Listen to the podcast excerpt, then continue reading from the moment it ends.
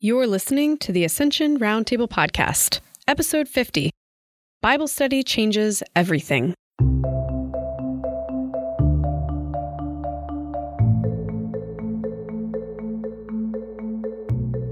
Catholic convert and Bible study guru Sonja Corbitt sits down with us to talk about how Bible study changes lives, builds community, and breaks down walls between us and our Protestant brothers and sisters.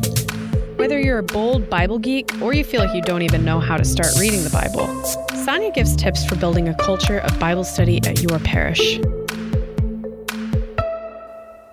Hello and welcome to the podcast. My name is Alan and I am joined today with Sonja Corbitt, Catholic author, speaker, radio host, and producer of several high impact, uplifting multimedia Bible studies, including Fulfilled, which just landed at Ascension.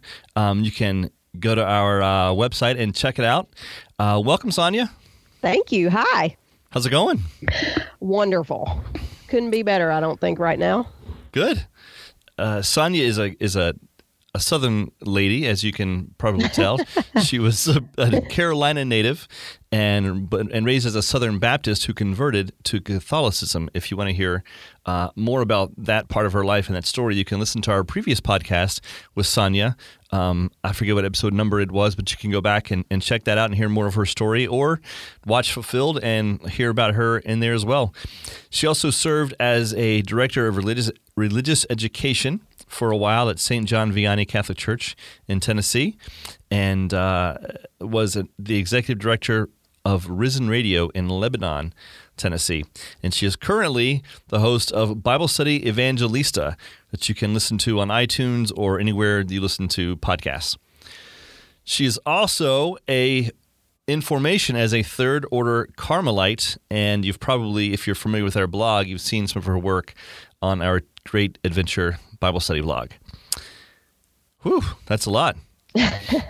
All fun. it is fun. If you did listen to our previous podcast with Sonja, at the time we were working on the program that just got released uh, with Ascension called Fulfilled, uncovering uncovering the biblical foundations of Catholicism. Um, it's a Bible study. It's an apologetic. It's a uh, it's a two part study that that explains uh, how Jesus fulfilled the Old Testament in the New and walks through different pieces of the tabernacle and relates them to the modern day uh, Catholic Church and the Mass, and it's it's really exciting. And we um, put a lot of blood, sweat, and tears into it. It's been a life work for the most part for Sonja, and we're super excited that it's finally been released and, and we can share that uh, with the world. If you want to check it out, you can become a member at ascensionpress.com. Click on Become a Member, create a free account, and with that, you can preview all of our studies, um, especially Fulfilled. So we're committed this year to taking questions from our listeners and trying to field those questions, uh, quote unquote, on the air. So today, we'd like to read a question from Jack. Uh, Jack says, Hi, Ascension team. Many people have shared with me that they are currently dating or married to someone of a different faith. What advice or guidance can I give them for making those relationships work or discerning whether to move forward if they're not already married? Thanks, Jack. Um, that's a great question. Um, Sonja, do you have any uh, advice you'd like to to give him since we have you on the air today? Well, for me, I think it would probably be a two pronged approach because there are really two situations here. So, those who are not already married, St. Paul speaks to that specifically in 2 Corinthians 6:14 when he says that we should not be unequally yoked. And that's an agricultural term for when farmers would put oxen together under one yoke. And Jesus actually used it too in a in a parable, and he talked about um, laboring uh, and being yoked with him. And so when we're yoked with an unbeliever or we're yoked with someone of a different faith, whether it's Protestant Catholic or um, Protestant or uh, Catholic Hindu or Islam or whatever, you have two different directions and two different focus, and and that causes in a in an agricultural way, it causes the plowing to be done too deeply, too shallowly, or uh, just not at all. The the rows are crooked, and so it can't. The seed can't fall properly, and it can't germinate. So what he's saying there is it's it's impossible to bear fruit because the the two directions are different when you are unequally yoked, St. Paul says. So if you are not already married, I would say you need to think about that very, very carefully because as an RCIA teacher for so many years, what I know is when people try to come into the church and they have been unequally yoked, it is a mess. It is a it is truly it's so difficult so that's the first issue. But the second would be what if I'm already unequally yoked? And so in those cases, um, wow, I mean that's just that's just hard. You have each situation would be so different, and so I, I guess charity would have to be our guide there. What would you say to um, somebody who is in RCIA that's uh, is, is discerning the faith, and it can it can be a way that somebody can come into the church and come into the fullness of the faith and come into the family um, through that relationship, I know that um, some sometimes there's pressure from a family member that your spouse or your your fiance needs to convert in order to become, you know, in order for the marriage to happen. And so some people kind of reluctantly um, agree to that, but it can be a, a, moment of evangelization for somebody to to really learn um, who they are as God's son or daughter and, and what it means to be be Catholic. That's absolutely true. But I think that communication has to be very, very clear in at the get go for that to happen. I mean, that's really what we want to happen, and I saw I see that a lot too, and that's beautiful because people seem to be much more open to uh, the differences in in religion or faith or whatever, and that's a good thing. Um, so the communication then I think before you enter a, a relationship needs to be very clear in in my opinion and and but it's just for me I'm a little bit of a stickler on it just because I've seen so many awful situations you know I just want to mm. let's prevent this before we get there you know but the communication yeah. is the key on that I think I love the analogy um, from the from scripture of the um, the plow because it's like if you have two people that have two different worldviews how deep can you go in any kind of conversation? Like, sure, you can go to dinner together, you can go watch a movie together, but if you're going to go deep in life and have children and raise children and, and start a family, um, you know, you're going to plow. You're plowing deep, and if you have different worldviews, you can't. You just can't plow as deep. That's a great.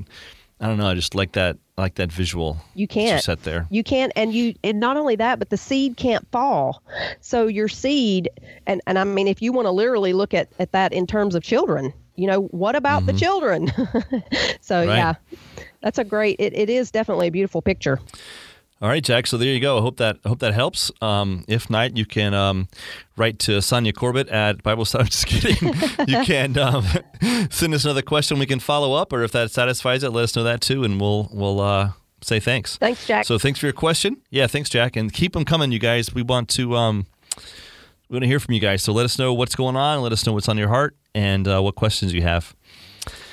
So, today we're going to talk about, of all things, Scripture, um, the importance of encountering God in His Word and helping others do the same. Yay! Um, it's one of Sonja's, um, wow, I don't even, passion. Uh, man, one of your favorite topics, I, I, imagine, is is Bible. Is the, the is Bible? It's, yep. that's good grammar, Alan. No, that's true though. Bible's my thing, man. so I'm just going to ask some questions here and let you kind of kind of run with it. Is that all right? Sure. Okay. So it's true that the Catholic Church is the true quote Bible Church, um, but do you think that is the reality day to day in most Catholic churches today when it comes to Bible study? Um, it hasn't been, but it is becoming so rapidly. And part of that, I believe, is because of our non Catholic brothers and sisters who have challenged us on the scriptures. Thank goodness for that. And so, in that challenge, we've been forced to find the answers to the questions that they're asking us.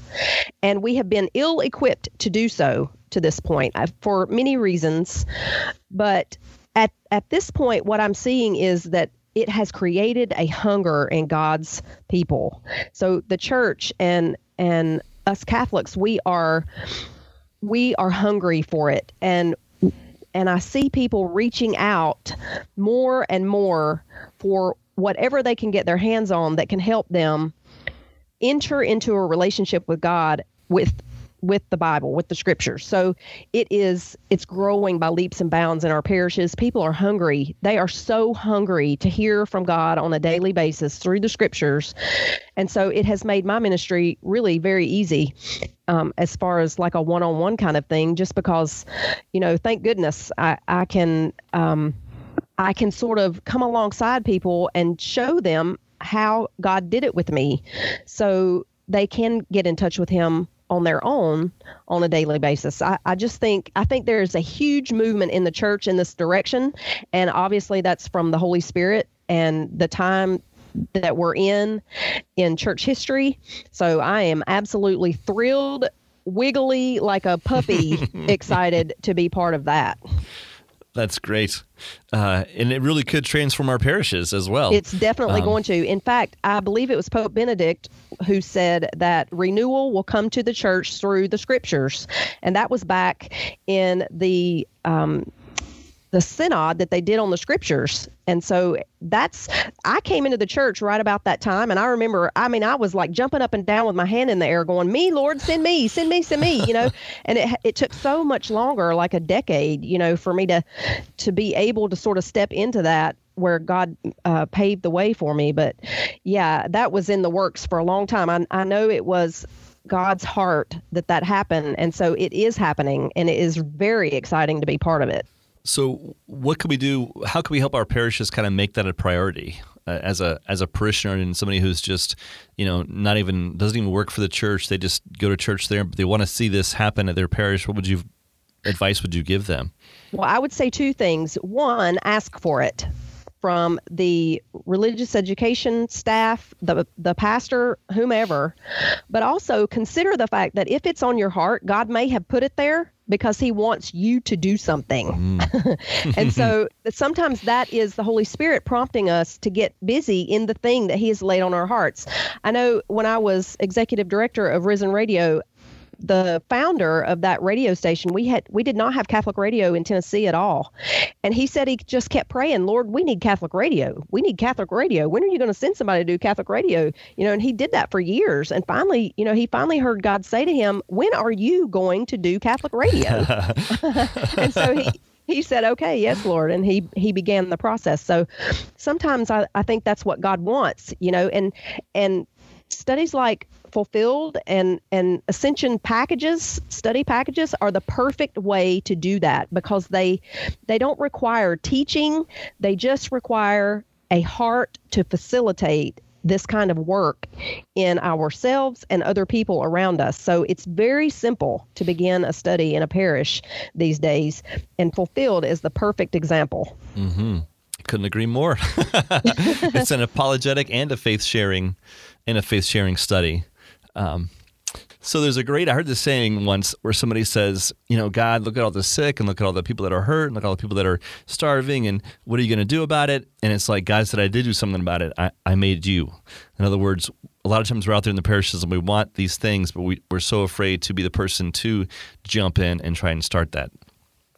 And sometimes that's what God, God is asking you to do.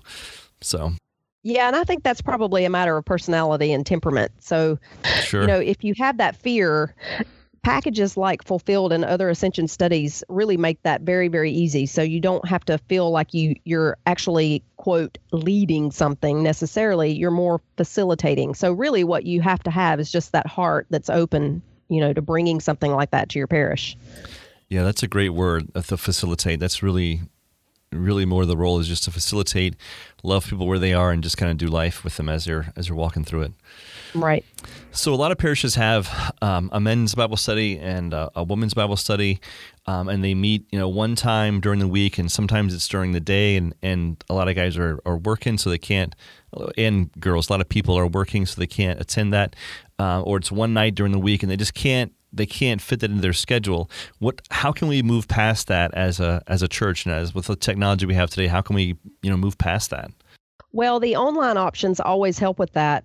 But there really is no substitute for a community, a small group community. It helps in so many ways, especially when they're co ed and, and you have other married couples or other um, even even when the groups are very diverse as in gender or age or vocation and station in life you know whether you've got college kids mixed in with um, the older generations. All of that always helps uplift each of the members. I can't tell you how many times my marriage was improved by being a part of a small group.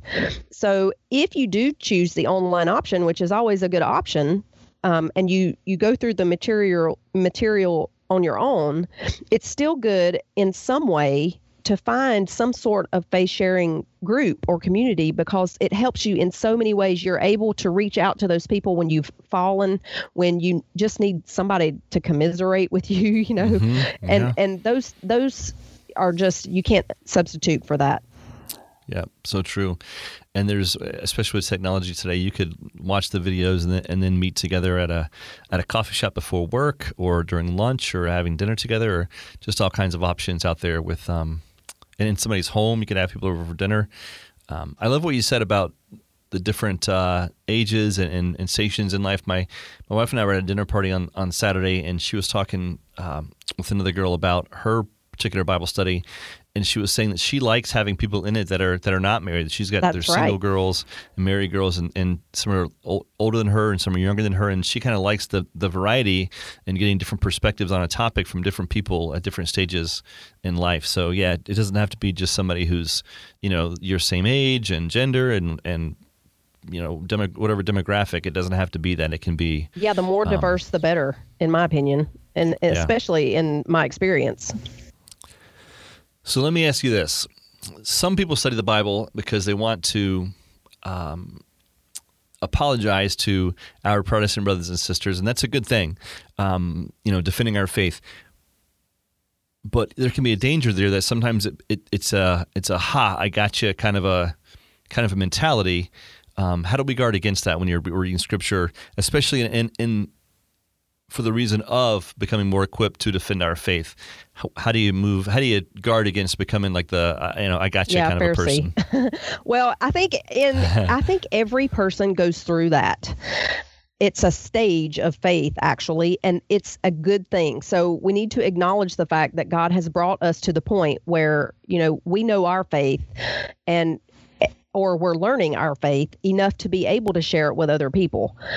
And the Holy Spirit, if we're walking with Him on a daily basis, He will grow us out of that stage. And it's a necessary growth because it, it does turn people off. And, and we just have to know that if we're going to come at people like that, it is not going to produce fruit. It just causes conflict and that's not what we want. And i realize that a lot of people engage us in ways that provoke and they're they mean to do that but the bible tells us that we should always offer offer a soft answer because the soft answer is is the row in which the seed can implant and begin to grow and god can water it through the holy spirit if if we're if we're open to that you know and so we really just have to look at our motives am I really out to just aha you? And and if that's the case, you know, that's a problem in in me. And so, you know, we need mm. to really get with the Holy Spirit on that because he never does that. The Holy Spirit never confronts us in sharp ways that way. It, the Bible says he will not break a bruised reed. And so he is gentle and he is he, now he tells the truth and there is no compromise, but he does it gently and carefully. And that's what we have to remember when we're trying to evangelize our brothers and sisters, whether they are Catholic, fallen away Catholic, non Catholic, or even atheist or whatever.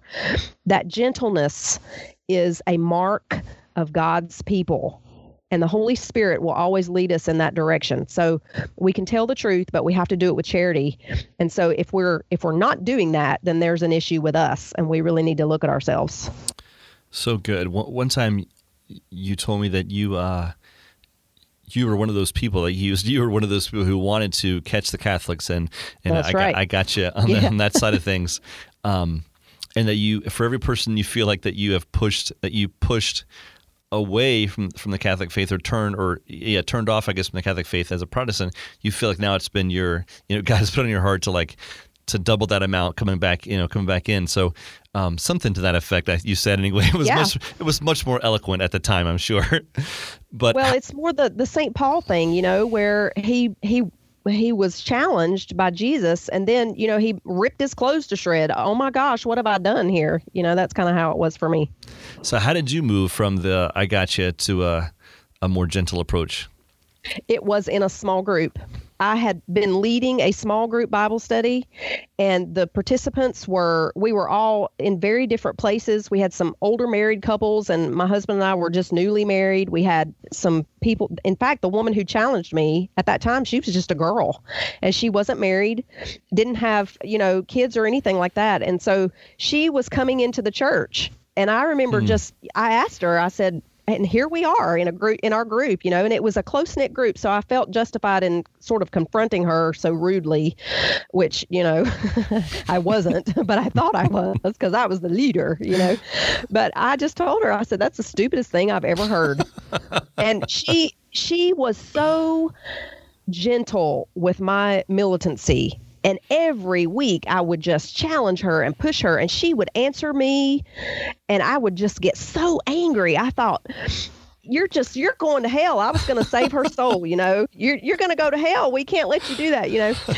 And it was interesting because I would get so angry and try so hard to to just be in control of myself, you know, with her because her answers were so gentle and so careful and so methodical, but she was just she knew what she was saying and she was hmm. giving me church teaching.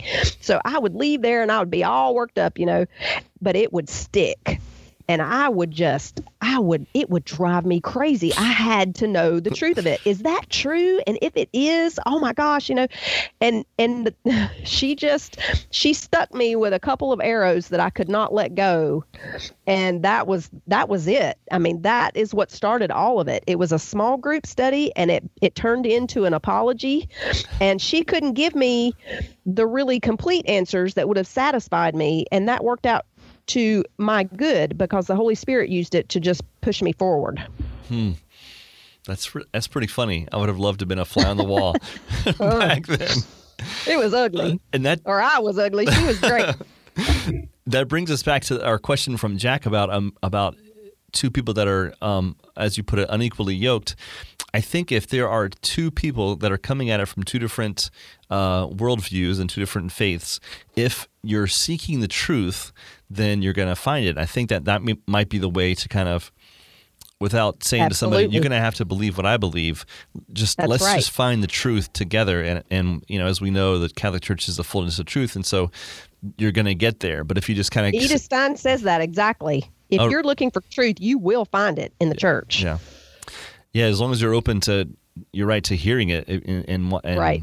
Yeah, cuz you can be you can think that you're looking for truth but be closed off to it. But if you're really open, yeah, you will definitely find it. Well, and you don't have to defend it either. I believe it was Augustine who said that the truth is like a lion. You don't have to defend it. It will defend itself. And and that's how she did it. She just laid it on the table and then walked away, you know, and the thing though that is important is if we don't know it ourselves, we cannot share it.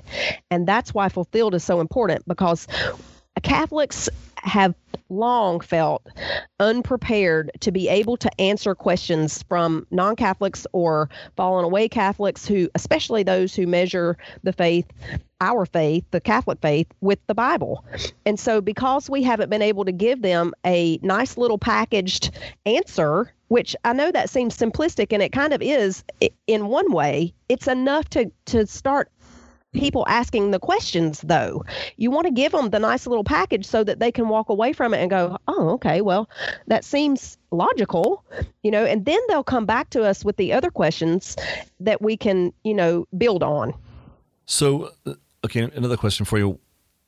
Somebody who is um doesn't know scripture very well and is a, little bit intimidated about the fact that you know they, they're they feel in their heart they want to they want to join a study they want to start reading the bible but they're just like I don't know even know where to begin. Like there's like all these different books and there's different testaments, and I'm kind of ignorant. I don't even know where to start. Like where would you tell somebody who's like, yeah, I I I'm sold on the fact that it is the Word of God, but I don't even know where to begin. And and they speak these funny languages and different locations. And what would you tell somebody? What would your advice be to that person? Well, church history tells us that we should always begin with that Lectio Divina practice. So I have put together and I use it in Fulfilled. It's called Love the Word, but it's Lectio Divina without the Latin. So the steps are L O V E listen, observe, verbalize, and entrust. And so you begin with the readings of the church on a daily basis, which you can get anywhere online for free, but definitely the gospel. So if you're intimidated by the amount of reading or just the mass or whatever, just read the gospel, but do it every day and sit in the Holy Spirit's presence and ask Him, What do you want to say to me today? Read the reading and use that those four steps listen, observe, verbalize, and entrust, and let the Holy Spirit begin that process. Once you've done that, then a very good practice is to do a a formal Bible study, such as Fulfilled, at least twice a year. Well, at least once a year, but preferably twice. And that way you're getting the meat of what we call exposition, which is um, what it means, but you're also getting that daily one on one time with the Holy Spirit that transforms us. And both of those work together. You really need both. You need a way that you can actually study the scriptures more deeply, but you have to be in touch with the Holy Spirit on a daily basis so that He can show you how they that stuff applies to your particular circumstances.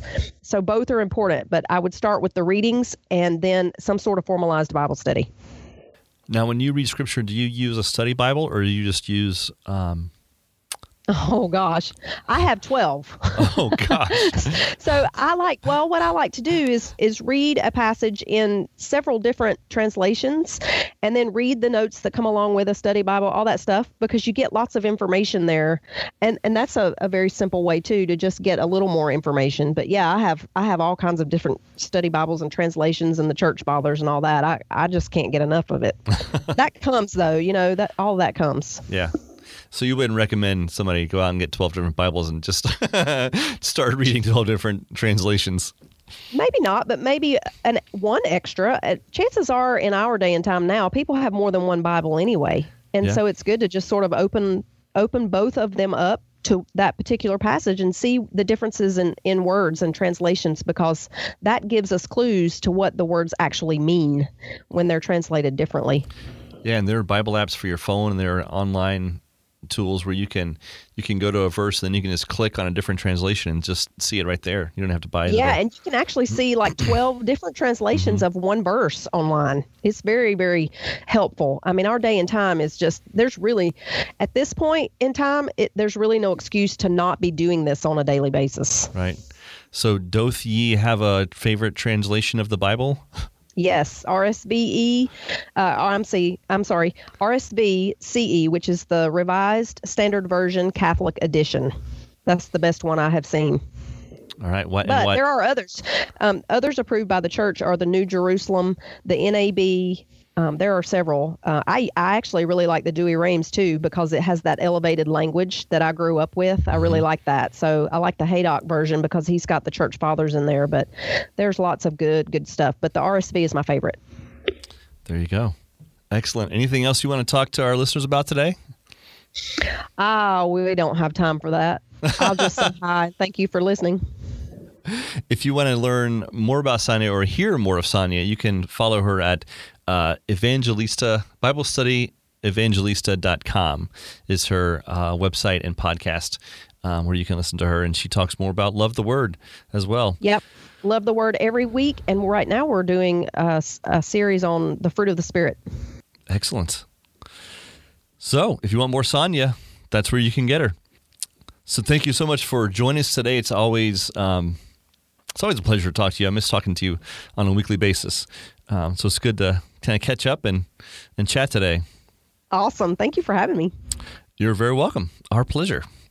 And just to remind you guys, you can preview Fulfilled by becoming a member at ascensionpress.com. Click on Become a Member and create a free account. You can preview Fulfilled and any of the studies. I might be a little biased about Fulfilled because I was the content project manager on it, so I might be a little biased towards it, but uh, you should check it out. It's awesome. And if you want to contact us, you can at Ascension Roundtable at ascensionpress.com. Have a great week, and we'll see you next time. Peace.